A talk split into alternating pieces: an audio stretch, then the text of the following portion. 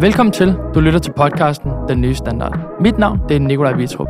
I dag har vi inviteret Jussi Adler Olsen, som er forfatter og som har solgt over 30 millioner eksemplarer, til en samtale om succes og det at være heldig.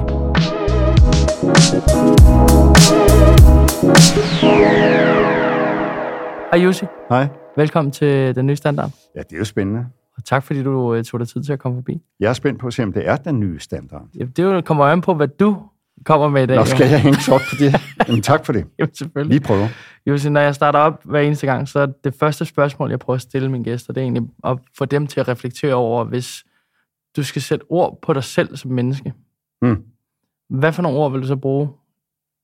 Jamen, det lærte jeg faktisk i morgen tv, tror jeg nok. Eller i morges i tv. I dag? Ja, i dag. Jamen, jeg er øhm, praktiker. Øh, kreativ praktiker. Og øh, omkring det meget stærkt reflekterende. Ikke? Så det vil sige, at jeg øh, søger lykken øh, ud af den vej, hvor jeg kan se, at den kunne findes. Og så fravælger jeg de andre. Og så nogle gange, der kan det jo være lidt ærgerligt, altså at man opdager, at øh, det her, det spilder du din tid på. Medicinstudie, Mm. statistik, og alligevel ikke. Så jeg har været igennem rigtig mange ting, fordi jeg er så nysgerrig og øh, udfordrer mig selv hele tiden. Og så øh, er jeg god til at formidle. Det har jeg så demonstreret nogle gange i forskellige sammenhænge. Fredsbevægelsen, det lyder mærkeligt. Mm. De havde det dårligt. De fik penge fra Sovjetunionen. Det kunne jo ikke nytte noget. Alle var ude efter dem. Det var alle mulige fraktioner, som ikke kunne arbejde sammen. Så hvad skal man bruge? Man skal bruge en, der kan tjene penge, og få fredsbevægelsen til at tjene penge, og som kan samle folk og er upolitisk. Mm. Det var mig. Så det, det binder det meget godt op, alt sammen. Hvem er jeg? Og så er jeg selvfølgelig løve, med løve er tendanten. Det vil sige, at jeg er et rigtigt behageligt menneske. Hvis du selv skulle sige det. og, og rigtig glad, men jo selvfølgelig også lidt kod indimellem, og Mm. kan også være meget. Jeg bor sammen med en skorpion, og det er jo en fantastisk konstellation. Virkelig dårlig. Øh, Men det har vi så gjort i 50 år eller sådan noget, ikke? Er det ikke gnister, det gør, man øh, overlever, ikke? Det kan da godt være. Og der er mange måder at overleve på, altså et ægteskab. Blandt andet ved at flytte hele tiden. Ja. 16 forskellige boliger, ikke? Har jeg opnormeret og restaureret, eller bygget fra grunden af. Mm. Og så har vi flyttet og har levet i flyttestøv, jeg ved ikke, hvor lang tid, men hver eneste gang, så kan du genopfinde dig selv. Ikke? Og Mm. det, det har været en, et mantra for mig, det er, genopfind dig nu.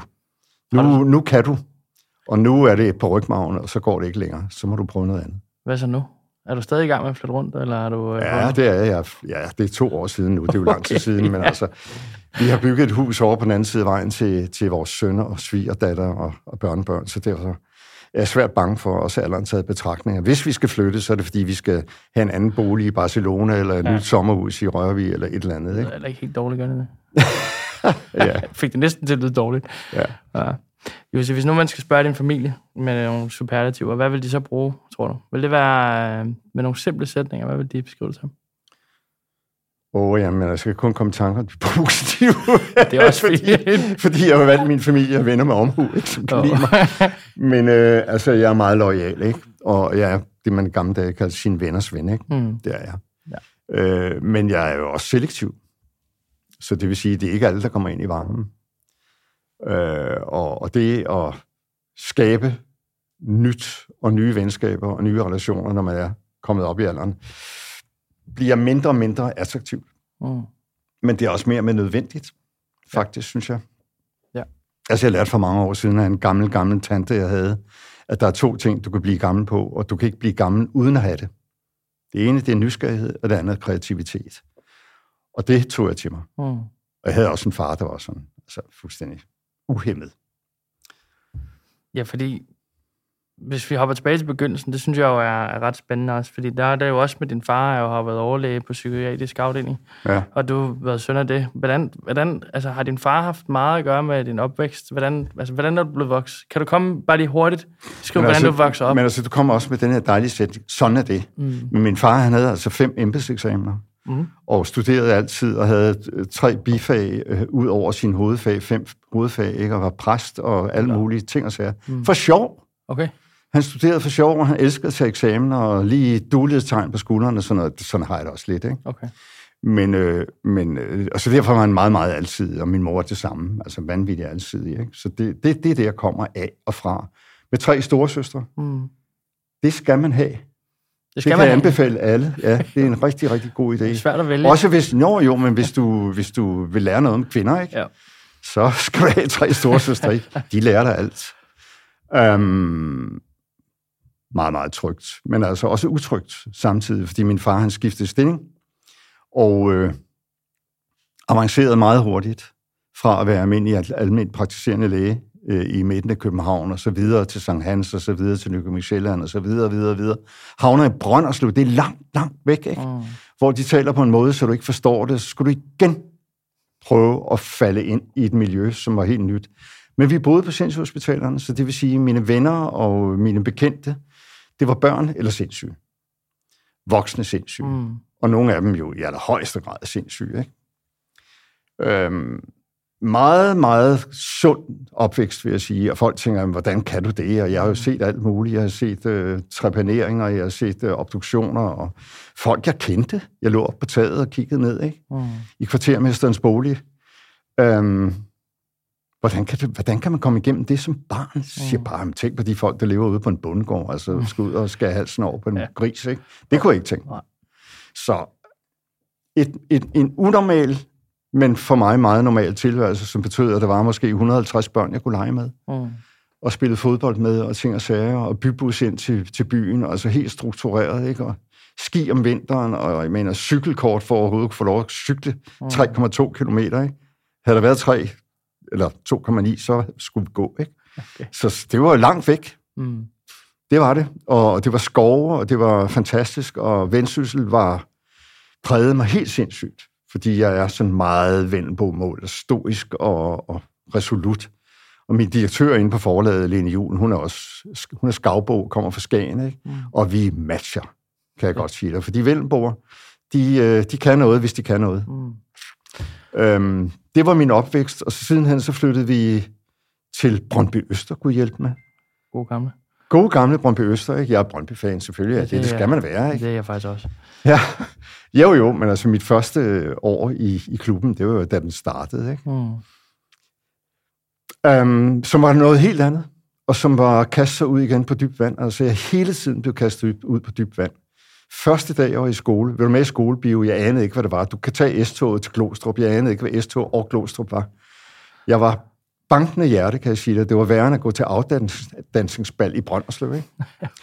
øhm, så på den led, så er jeg blevet udfordret, og det har så betydet, at min yngste storesøster, hun er, er gået i den stik modsatte retning og er blevet altså modsat præget. Jeg kunne slet ikke holde ud af forandringer. Slet ikke. Overhovedet ikke. Har boet det samme sted 50 år, og i den by, hun blev uddannet i, og sådan noget. Ikke? Frygteligt, tænker mm. jeg bare. Ikke? Ja. Slet ikke tænke mig. Det var en sjov juleaften. ja. Men omvendt, så kan man så sige, så har jeg taget alting med mig. Mm. Altså min hustru, hun, øh, hun var opvokset i Brasilien, hun er dansk, men havde danske forældre, og så da hun var syv år, så bliver bedstefaren syg, og øh, så tager de hjem til Danmark, og de tager ingenting med sig. Hun har intet fra før hun er syv år i bagagen. Mm. Jeg har alt. Du kan gå hjem til mig, du kan finde min babysko, du kan finde mine første badebukser osv., for jeg har et memory lane rum. Mm. Kun med relikvier. Okay. Fordi så er det sat på hylde og mm. systematiseret, og så behøver jeg ikke tænke mere på det. Okay. Og det er specielt nødvendigt, når man har lavet rigtig mange ting, som jeg har undervejs. Mm. Ikke? Ja. Fordi lad os, lad os prøve at hoppe videre, fordi så er det mod karrieren, vi skal ind. Fordi du har jo også, nu, nu havde vi lige inden uh, mikrofonerne blev tændt, der gik det egentlig også op for mig relativt hurtigt. Du har jo rigtig mange ting, du synes er spændende, og du er nysgerrig, og du har, uh, tror jeg selv beskrevet, at du har mange talenter. Øhm, din far har, eller du har tidligere i et interview sagt, at dit far gav dig et godt råd engang. Og det ja, var det kommer jeg med selv. Ja. Fordi vi spillede guitar. Vi var rockband. Uh-huh. Jeg var 17 år, og vi spillede og brugte tid på det, og kom ikke i skole. Uh-huh. Gymnasiet. Så i 2G, der, der fangede fælden faktisk. Jeg fik at vide, at du har jo ikke været der. Altså, det meste af året har du ikke været der. Har du været ude og spille banjo endnu igen, sagde de og hånede mig. Det havde jeg ikke vel. Jeg måtte sige til dem, at øh, jamen, øh, det kan godt være, det er rigtigt, hvad I siger, og det må jeg meget undskylde, men jeg går da bare op i samtlige fag som civilist. Nej, mm. det ville de ikke finde sig i. Det, der skulle statueres, statueres et eksempel, så jeg fik lov til at gå et år om. Det var jeg ikke glad for. Alle de her fantastiske kammerater. Jeg går hjem til min far, og jeg var flov, fordi skulle jeg gå om? Altså, de kunne da bare lade mig gå videre. Det var da gået fint alligevel til studentereksamen. Mm. Det er jeg da sikker på. Det er stadigvæk den dag i dag. Det var en straf. Og min far, han grinede og sagde, jamen, du er da blevet god til at spille guitar i mellemtiden, er du ikke? Han så altid det positive, altså mm. i en. Og sagde, jamen altså, det, det kommer til at gå fint. Det skal du ikke bekymre dig om. Og jeg sagde til ham, jamen altså, jeg er virkelig meget, meget ked af det, og øh, hvordan ser folk på en? Det er da lige meget. Det har jeg lært. Det er lige meget. Mm. Fordi lige meget, hvor meget succes du har, eller fiasko du har, så ser de nøjagtigt på en med de øjne, de har lyst til at se på en mm. Enig.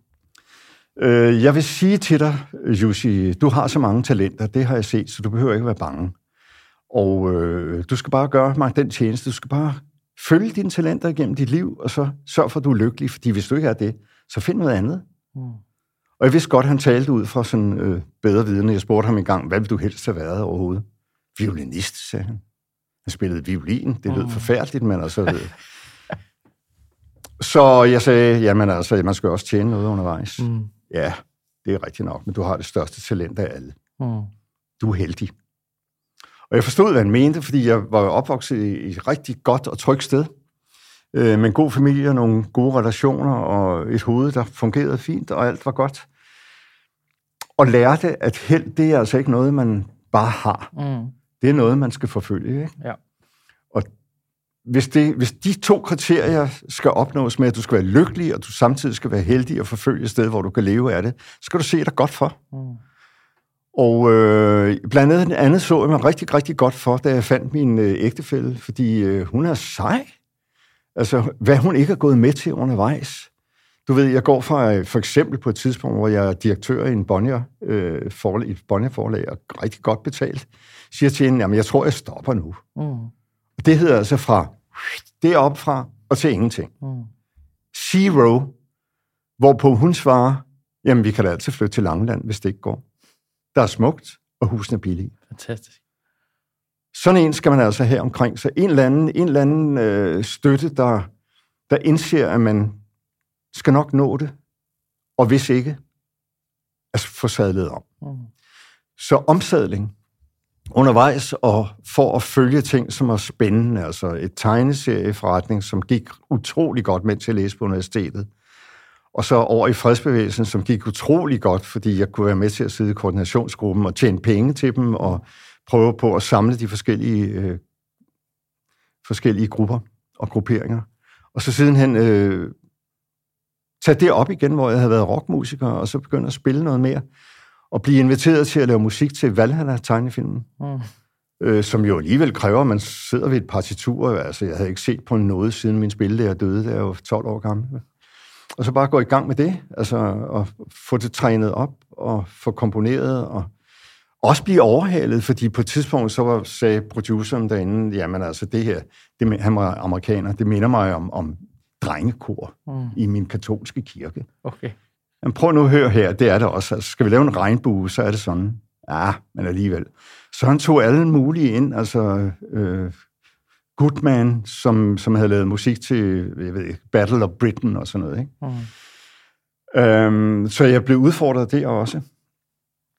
Og så tænker jeg bagefter, okay, der er en ting, man ikke skal gøre, altså det havde jeg ikke set komme. Man skal ikke komponere musik til en tegnefilm. Mm. Fordi det kører på beatet hele tiden, mm. og laver de scenen om, så er der meget, der skal laves om i kompositionen. Ikke? Ja. Øh, men jeg lovede mig selv, på et eller andet tidspunkt, så laver jeg filmmusik. Og det troede jeg faktisk, jeg skulle senere hen, da vi gik på Centropa. Jeg skulle imponere dem, men altså skete der så meget andet. Mm. Men, men det var en del af det, og da jeg så var færdig med fredsbevægelsen, tænkte jeg, nu må jeg hellere se at blive normal. Mm. Så jeg lavede et forlag, der hed Donna, og udgav hvad som helst. Kunsten at leve sammen, Øldrengens Lille Grønne, Marksbøger, som jeg selv har skrevet og sådan noget, og fik lært en bunke ting. Blandt andet var det også der indførte altså, digitalisering, når vi lavede uh, satser. Det var der ingen andre forlag, der gjorde. Vi kunne komme direkte med satsen til udprintning og mm. til tryk, ikke? Ja. Øh, og det var sådan en lille NCR-maskine, du ved, 64K, ikke? Mm. Men det fungerede. Så undervejs, stille og roligt bare suge til mig. Har du altid været lykkelig, mens du har lavet det, du lavede? Nej, det er grød, at jeg ikke har. Altså, ja, det her forlag her, Donna, som, som var rigtig godt og sådan noget, men da jeg ville af med det og sælge det igen, vi ejede bygninger, det var i, det var altså et helvede. Jeg tror, det tog mig 3-4 år eller sådan noget. Det havde, jeg, ikke, det havde jeg ikke set komme. Øh, og de bygninger, de er blevet flået væk i dag. Ikke? Mm. Bankerot ligger der i dag inde i Elfeskade og Nanseskade. Øh, der kan være nogle huse, jeg har købt på et eller andet tidspunkt, som gav mindre, end jeg egentlig havde regnet med, altså, mm. hvor det lige løb rundt. Ikke? Øh, nej, jeg har ikke altid været lykkelig, og, og der er jo altid øh, bump på vejen. Sygdom, for eksempel. Mm. To gange kræft, en gang i tarmen i 2000, og prostatakræft i 2007, 8, 9 stykker var det. Øh, som jeg skulle overleve, og var mm. meget, meget tæt på at stille træskoene. To øh, grimme trafikuheld. En motorcykel i 75, øh, lå nede i, i Hameln i Tyskland, og var det ikke fordi, jeg havde ligget der, havde de amputeret både mit og min kones ben. Øh, men de ville, ville redde det.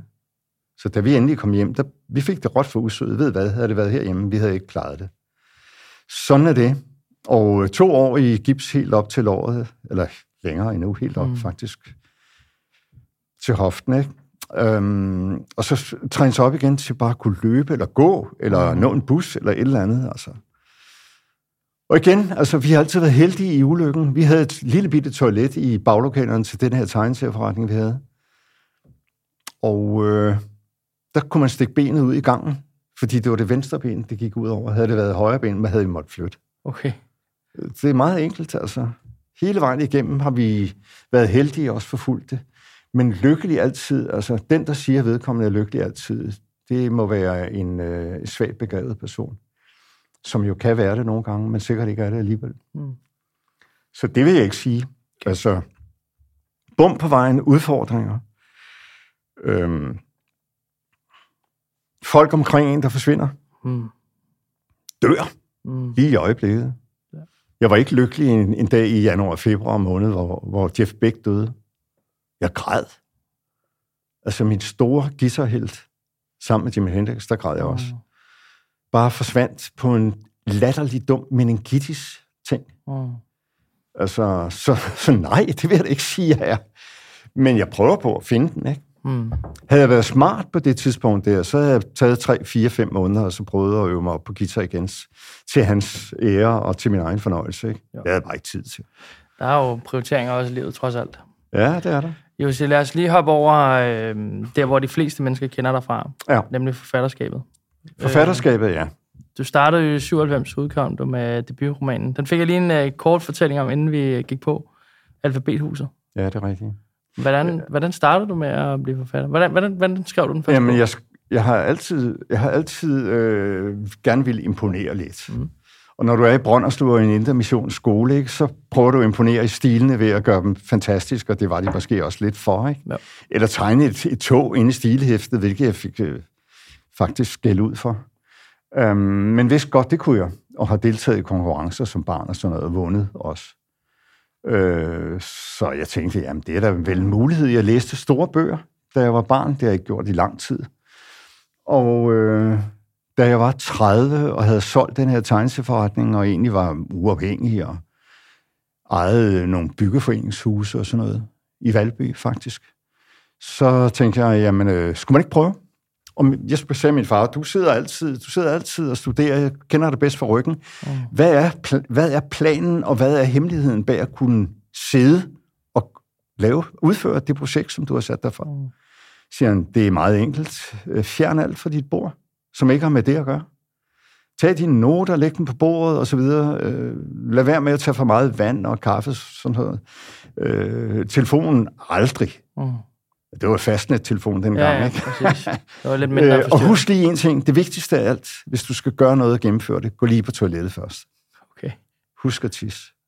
Så det, med det tog jeg til Holland øh, og, og prøvede at indføre, jeg havde lavet nogle øh, jeg havde lavet nogle historier til Anders Sand og til Fedtmule og Mickey Mouse og sådan noget. Og Egmont var det største i Danmark på det, eller i verden faktisk, på det grundlag der. Der var et forlag, der hed Mondadori i Italien, som også var gode, men amerikanerne var langt bagefter i Disney-produktionen. Mm. Og så var der et hollandsk øh, firma, der hed Oberon, som gerne ville lære noget. Og så fandt jeg en lejlighed dernede, tog Hanne med dernede. Hun sad og malede, og jeg lærte dem det, de skulle vide på ingen tid.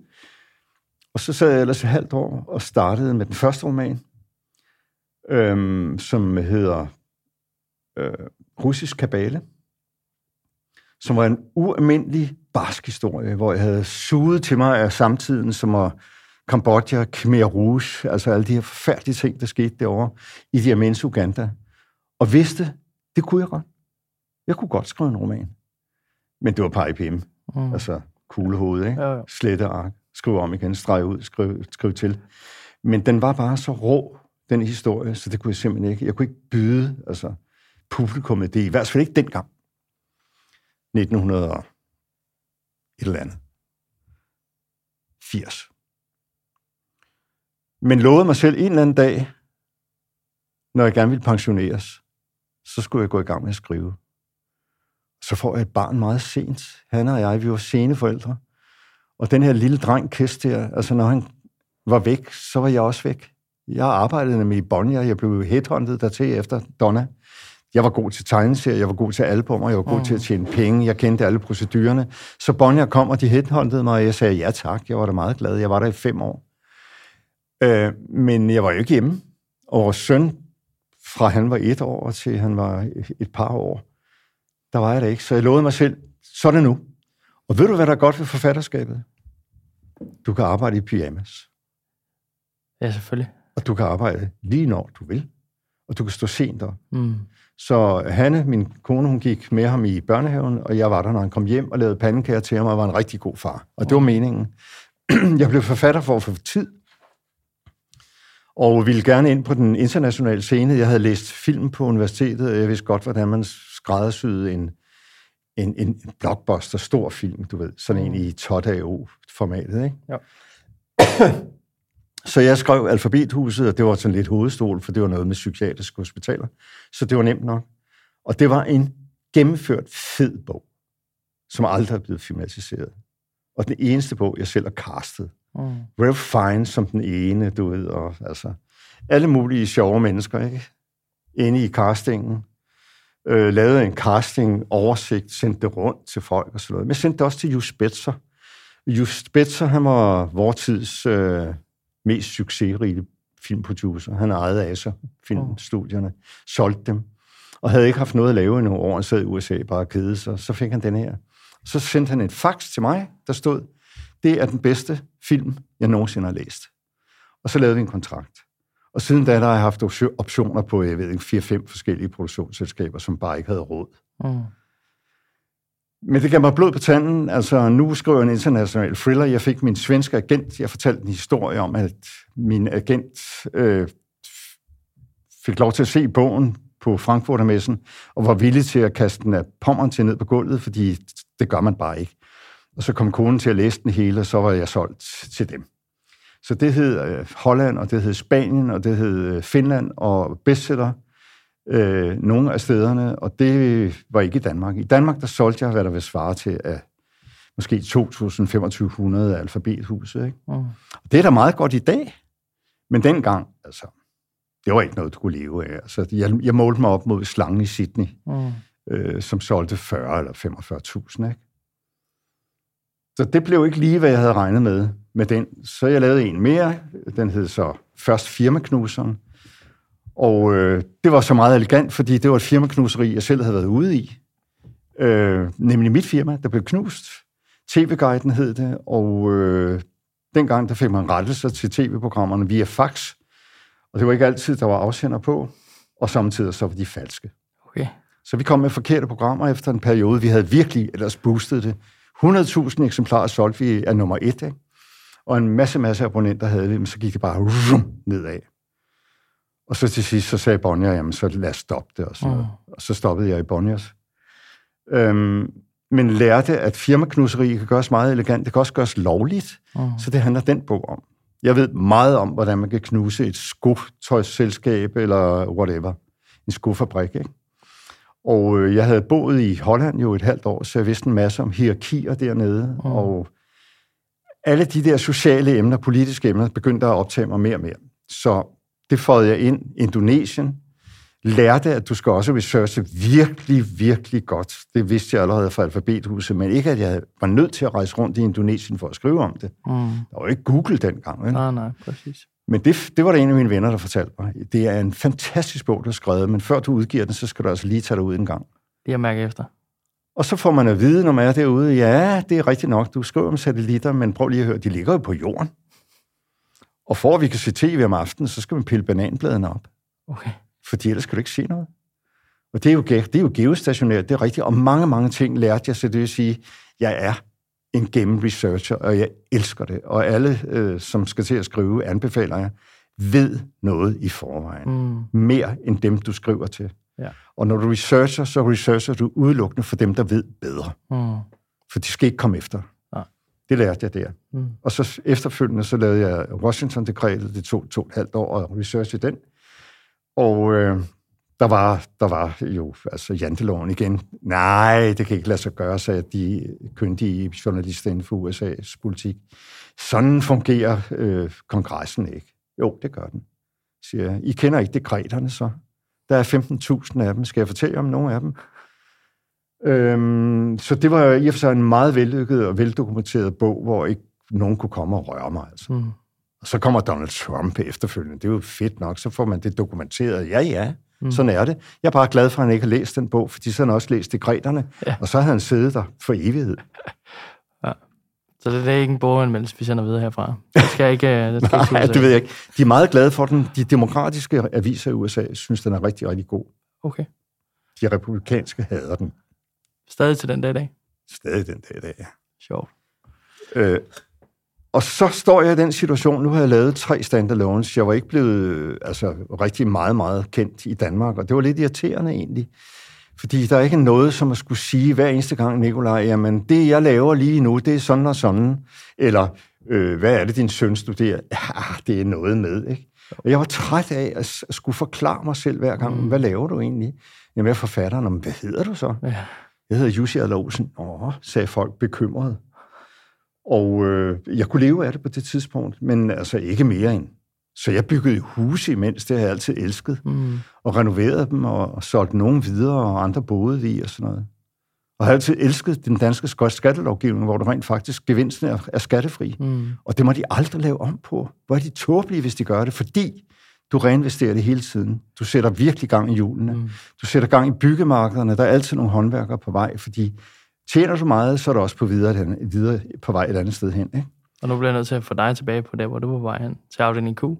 Ja, lad os prøve det. Og afdeling Q, øh, jamen det var simpelthen et spørgsmål. Hvad skal jeg gå videre med?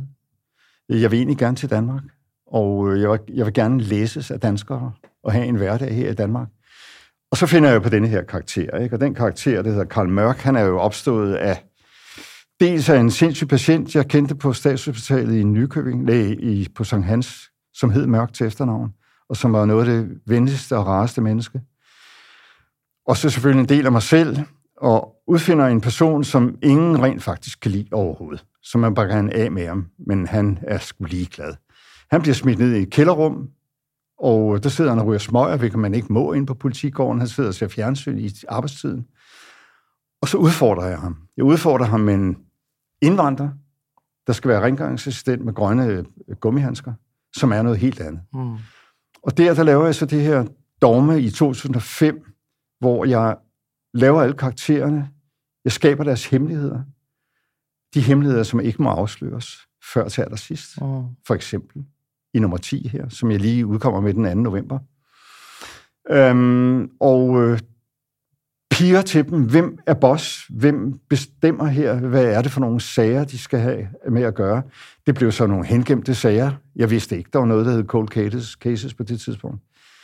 Øhm, og, og, og digter videre, altså i første bind, der skal den dramaturgiske kurve, den skal ligge der, og i andet bind skal den ligge der, og så skal vi ned igen, så skal vi have noget anekdotisk, så skal vi have noget, der er mere aktuelt, og så videre, så videre.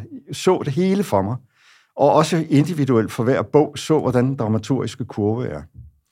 Og sådan har jeg det med alting. Hvis jeg køber et hus eller projekterer det, jeg har i øjeblikket posthuset på, i Birkerød, mm. som vi er ved at lave om til ejerlejlighed, så er det jo bare at se, hvor, er, hvor ligger kurven henne. Mm. Vi føler ganske, hvis vi starter her, for hvor var det et godt køb? Eller var det nu det? Mm. Der var også lige en arkitekt inde midt i billedet her. Han skal altså have rigtig, rigtig mange penge for at lede os den vej hen. Mm. Og ser det, og så skal det jo gerne ende der, ikke? et eller andet sted. Men ikke midtvejs. Til sidst mm. skal det ende der. Det, laver jeg, det system laver jeg i 2005. Jeg bygger det på nogle, nogle regler, nogle dogmer, som jeg ikke synes, der var så mange, der fulgte. Point of views, altså det, at du har inde i hovedet på en ny person hver kapitel. Vender tilbage til personen, ved nogle gange noget om den person, som læser, som personen ikke selv ved. Det hedder suspense. Det lærte jeg i filmstudiet af Alfred Hitchcock, som øh, og putte de ting ind stille og roligt undervejs, og så have et overordnet tema. Det, jeg havde allermest, misbrug af magt. Magt er fantastisk, mm. hvis det bliver udført ordentligt. Mm. Hvis det er nogle gode mennesker, empatiske mennesker, der, der udfører det. Altså, man kan jo ikke sige, at Gandhi var en idiot, vel? Eller Mandela, for den sags skyld. Men de var meget magtfulde. Mm. Men så kan vi jo pege på Trump, eller Berlusconi, eller Putin, eller andre mm. mennesker. Eller vi kan gå ned i vores egen omgangskreds og se, hvor var det, de mobbede hen. Mm. Hvem var det, der gjorde det svært, livet svært? Hvem var det, der sagde de forkerte ting? Jeg har lige læst en bog, som hedder Mr. Saitos rejsebiograf af Annette Bjergfeldt.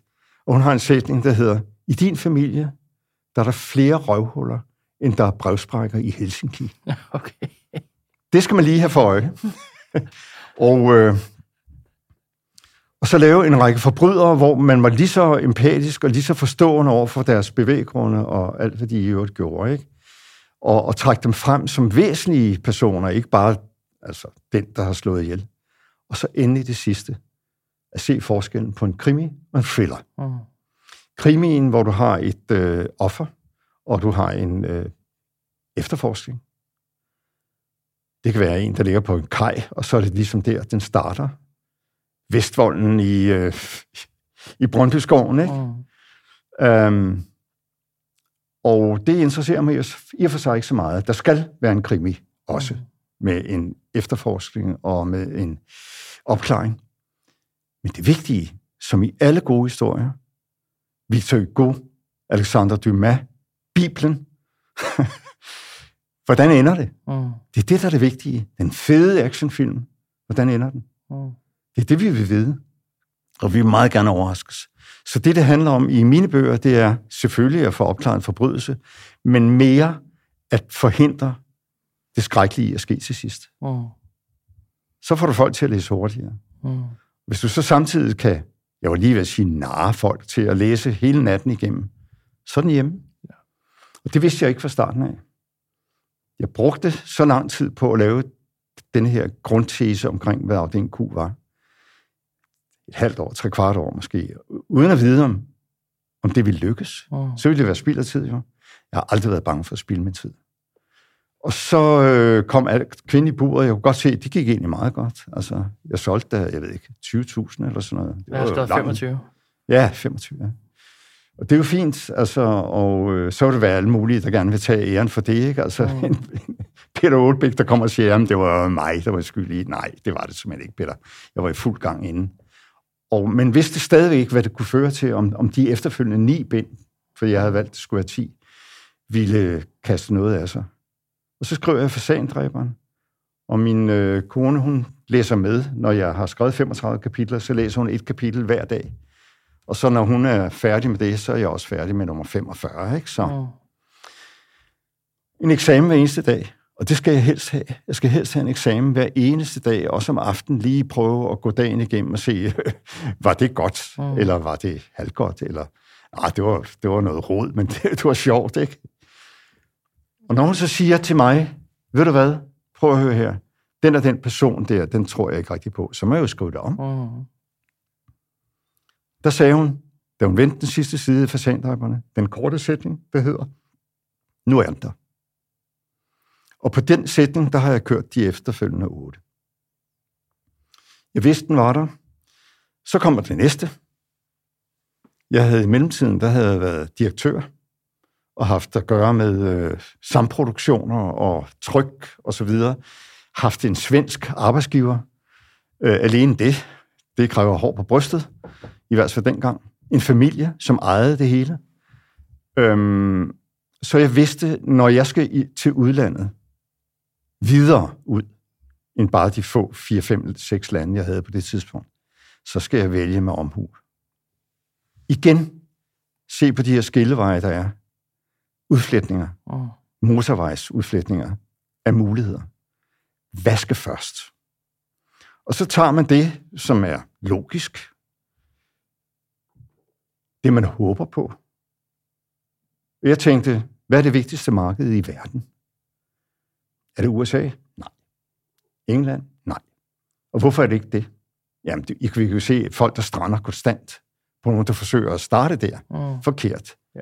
De har deres eget sprog, de har deres egne øh, bestsellerlister. Og det er, det er amerikansktalende, engelsktalende eller noget, der ligner, der kommer på dem. Hvor tager man ikke hensyn til det? I Tyskland. Er du på bestsellerlisten i Tyskland, så kæmper du med alle. Og kan du tæve dem, så ser hele verden det. Mm. Det var min tese.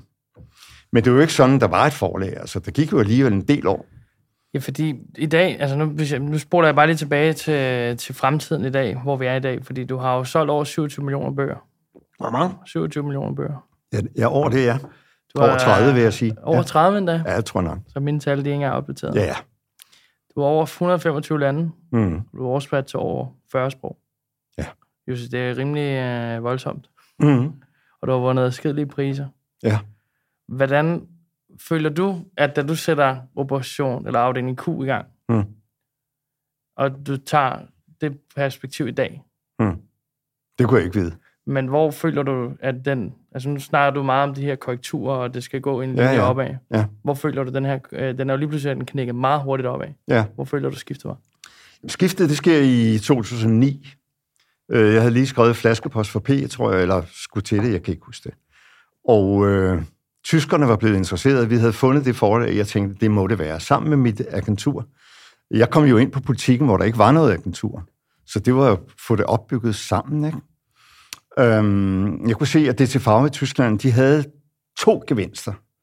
De havde for det første ingen store forfattere. Så der var ikke nogen, jeg skulle kæmpe med. Og to, de havde virkelig hårdt brug for at tjene penge. Mm. Fordi de af andre forlag, og de skulle, de skulle genudgive Schiller og Goethe, og de skulle lave encyklopædier om kunst og ting og sager. Og det er dyrt. Jeg tænkte, de har brug for mig, hvis de tror på mig. Så vi forsøgte det, og min agent var helt med, kørt lige på. Så sker der det fantastiske, at de inviterer mig ned i 2009 til Frankfurtermessen, før at jeg rigtig var kommet i gang. Jeg havde lige fået trykt den første bog. Mm. Erdal Barmen. Frygteligt navn. Jeg kæmpede imod det. Det hedder Kvinden i bordet. Nej, nej, men Stig Larsson, han har korte navne, så det dur i øjeblikket. Det kørte de med i mange år. Okay. Erdal Barmen udkom, og jeg kommer til Frankfurtermessen. Og inden da havde jeg været i Marburg, en lille by, sammen med øh, en PR-manager, som jeg fulgte med i mange år. Og øh, hun sagde stolt, se, du er i vinduet i boghandlen. Og jeg kiggede og kiggede og fandt til sidst nede i lille hjørne. Ikke? Og øh, så skal vi i aften, der skal vi have en, en, en event. Der var 28 mennesker, ikke? Mm. og det var så mest familie og venner og sådan noget, nogen, der havde arrangeret. Så da jeg kommer til Frankfurtermessen kort tid efter, forventer jeg ingenting. Der tog jeg fejl. De havde givet den fuld skralde. Altså, du kunne se lysreklamer alle vegne med mig inde i den tyske hal. Mm. Jeg var navnet. The New It. Og jeg sidder og prøver at vegetere over det i en mellemgang, der er mellem to haller. Hvad er det egentlig for noget? Og jeg kigger over på nogen, der sidder på sådan nogle bænke, og de ser på mig, og så ser de op og ned igen. Fuldstændig som sådan en vertikal tenniskamp. Ja. Jeg tænker, hvad sker der? Og så kigger jeg op, og så kigger jeg ind i mit eget næsebord. Fedt. Så stor var den. Okay. Det var mange, mange meter langt. Meget, meget højt ansigt, der var der. Jussi Adler Olsen. Mm. De bragede mig igennem. De ville det simpelthen. Så jeg solgte 1,25 millioner af den første bog. Og det er noget, det er noget man gør af den første, mm. hvis det, du ved, fungerer. Ikke? Og øh, Det trak en masse lande med sig, fordi hvor havner jeg på bestsellerlisten? Tror du? Skal vi sige nummer et og to og et og to i meget lang tid. Mm. Øh, det bliver synliggjort, og dermed så kom der en masse andre lande med. Det var simpelthen for interessant, altså. Mm. Øh, så kan man sige, jamen hvad vil du helst udgive på på engelsk? Engelsk? Jamen Penguin selvfølgelig, det største forlag i verden, mm. viste sig at være også det mest konservative og allerstene. De gik alt for langsomt for mig. Og de var alt for vanskelige at overbevise om marketingelementer, ting og sager, som jeg var sikker på ville virke i deres område. Ikke? Men altså hele tiden at overveje, altså hvor er vi henne? Hvad skal det næste være? Og så kommer buden ind helt af sig selv. Og nu kommer det næste interessante, ikke? som de fleste forfattere tænker, nå, nå. De kom, mange af dem kom med meget, meget hårde, øh, høje forskudstilbud. Og så sagde jeg nej tak. Det var jeg ikke interesseret i. Nej, giv mig, hvad jeg fortjener, og lad os se, om det går. Men husk lige, hvad differencen er mellem, hvad I tilbyder mig, hvad forskuddet var, og brug det på markedsføring. Mm. Jeg tvang dem til at bruge det til markedsføring i stedet for. Og så var jeg fortjent til det, fordi jeg solgte faktisk. Jeg kan ikke huske, at jeg har været ude for, at jeg var i et land på noget tidspunkt, hvor de altså måtte opgive.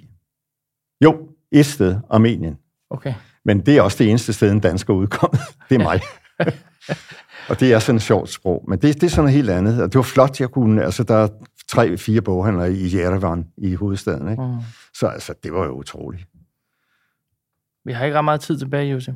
Men en ting, som jeg har tænkt over øh, i hele vores rundown og vores forberedelse her. Nu slutter afdelingen Q jo i bog 10. Ja. Hvordan har du det med det? Jeg har det så fedt. Altså, det er jo så fantastisk, fordi at se på et projekt, man har sat sig for, lykkes efter så mange år. Det er ikke nogen given sag. Det mener jeg, det er. Jeg mener, at den bog, den lever op til, hvad jeg ville i 2005. Og jeg mener også, at vores læsere, som er de vigtigste, at de, øh, de vil blive tilfredse, langt de fleste af dem. Det tror jeg, de vil. Hvad så? Ja, det ved jeg ikke. Altså, øh, jeg er jo ung.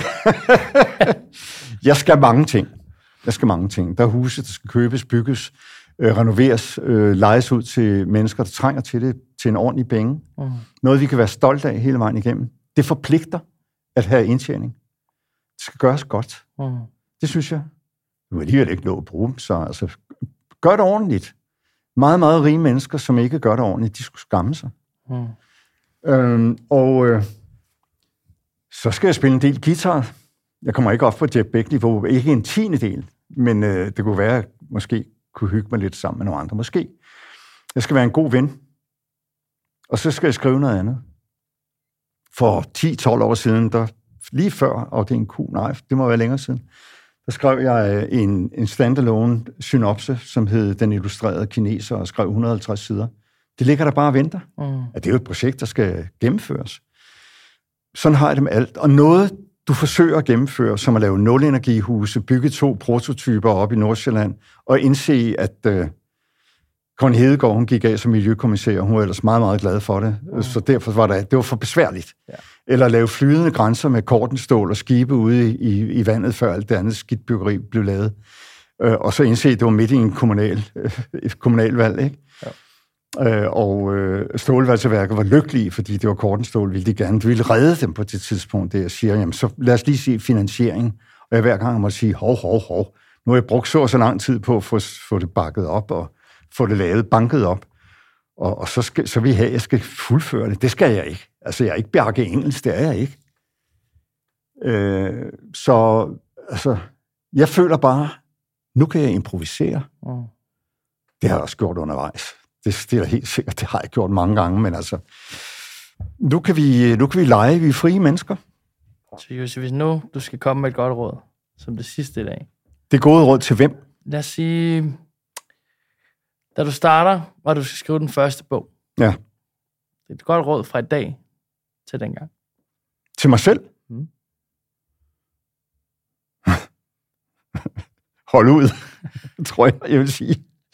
Lad dig ikke chokere. Nej, altså, jeg gav mig selv det råd dengang, at øh, der var jo to veje. Enten ville det ikke lykkes, eller også ville det lykkes. Mm. Mere eller mindre. Og jeg lovede mig selv, at jeg ville bare bevare mig selv lige meget hvad. Mm. Altså, jeg ville, kunne, jeg ville kunne tage fiaskoen, og jeg ville også kunne bære succesen, og stadigvæk være den, jeg altid har været. Så det er et godt råd. Altså, pas lige på dig selv. Ikke? Altså, sørg for, at det menneske, du er, og hvis du ikke er tilfreds med det menneske, se at få dig udviklet en fart. Altså. Se at lære noget mere. Lad være med at begynde at skrive og tro, at øh, du kan alt. Mm. Du kan ikke noget. Altså, jeg var trods alt ret gammel, før jeg som for alvor startede. Ikke? Mm. Jeg havde prøvet en masse ting. Altså, lær noget. Mm. Og hvis du ikke vil det, så skriv for guds skyld ikke om dig selv, men skriv om, hvordan det er at være dig i den verden, vi er i. Mm. Det er der ingen, der skriver om. Tænk at være 18 år, og så begynde at skrive om sine kærlighedsting og alt muligt ligegyldigt, fordi det er så universelt. Mm. Prøv at vende blikket ud og sige, hvordan, hvordan er det at være mig? Mm. Som almindelig menneske, ikke Greta Thunborg, bare som almindelig ung mand eller kvinde. Øh, hvad skal det blive til? Hold da kæft, for kan man da blive bekymret nogle gange for dem, hvis de ikke tænker over det, ikke? Det gør de jo, så lad os høre det. Det er et godt råd. Og til den, der er lidt ældre, sørg for, at det bliver originalt. Et rigtig godt råd for, for forfatterskoler sådan noget, at du skal læse en masse. Ja, det skal du, og så skal du holde op. Og så skal du prøve at være original og tro på, at du er det. Og så skal du finde nogle folk omkring dig, som læser de ting, den genre, du er i. Og så skal de fortælle dig, om du er original eller ej. Det gjorde jeg. Jeg fik en 5-6 konsulenter, som undersøgte, hvor er jeg i markedet, og hvad kan jeg. Det vil jeg give som et godt råd. Og så søg lykken. Og så søg lykken, ja. Og kun det. Kig den rigtige vej. Josi, tusind tak for i dag. Selv tak. Det var hyggeligt. Det var det.